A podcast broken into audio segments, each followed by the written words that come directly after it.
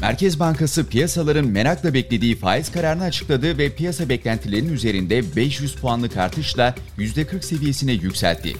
Politika faizinde 500 bas puanlık faiz artışına giden Merkez Bankası'ndan kritik kredi kartı hamlesi geldi. Alınan karara göre politika faizindeki artışa rağmen kredi kartı faiz oranları yıl sonuna kadar değişmeyecek. Merkez Bankası brüt döviz rezervleri 89.8 milyar dolarla 5,5 yılın zirvesine çıkarken toplam rezervler ise 134.47 milyar dolarla 9 yılın en yüksek seviyesine ulaştı. Kur korumalı TL mevduat ve katılma hesapları bu hafta 71 milyar lira daha geriledi. Böylece Ağustos ayının ortasında 3.4 trilyon lira olan kur korumalı mevduat hesapları 3 ayda %19 eriyerek 2.8 trilyon liraya düştü. Çalışma ve Sosyal Güvenlik Bakanı Vedat Işıkhan, Aralık ayında müzakerelerine başlanacak olan asgari ücret hakkında yaptığı değerlendirmede geçmiş yıllarda olduğu gibi yine tek zam olacak şekilde çalıştıklarını açıkladı.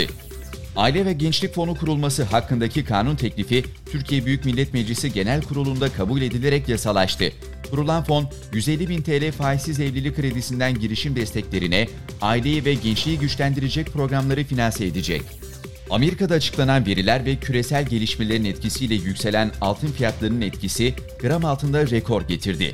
Gram altın fiyatları 1850 lirayı aşarken çeyrek altın 3100 lirayı geçti. Amerika hükümeti dünyanın en büyük kripto para borsası Binance'ın kara para aklamayı önleme ve yaptırım yasalarını ihlal ettiği gerekçesiyle toplam 4.3 milyar dolar ceza ödeyeceğini bildirdi. Bloomberg News'te yer alan habere göre Tesla 2 milyar dolarlık fabrika yatırımı için Hindistan'la anlaşmak üzere. Tesla'nın fabrika yatırımı yapabileceği ülkeler arasında Türkiye'de yer alıyor.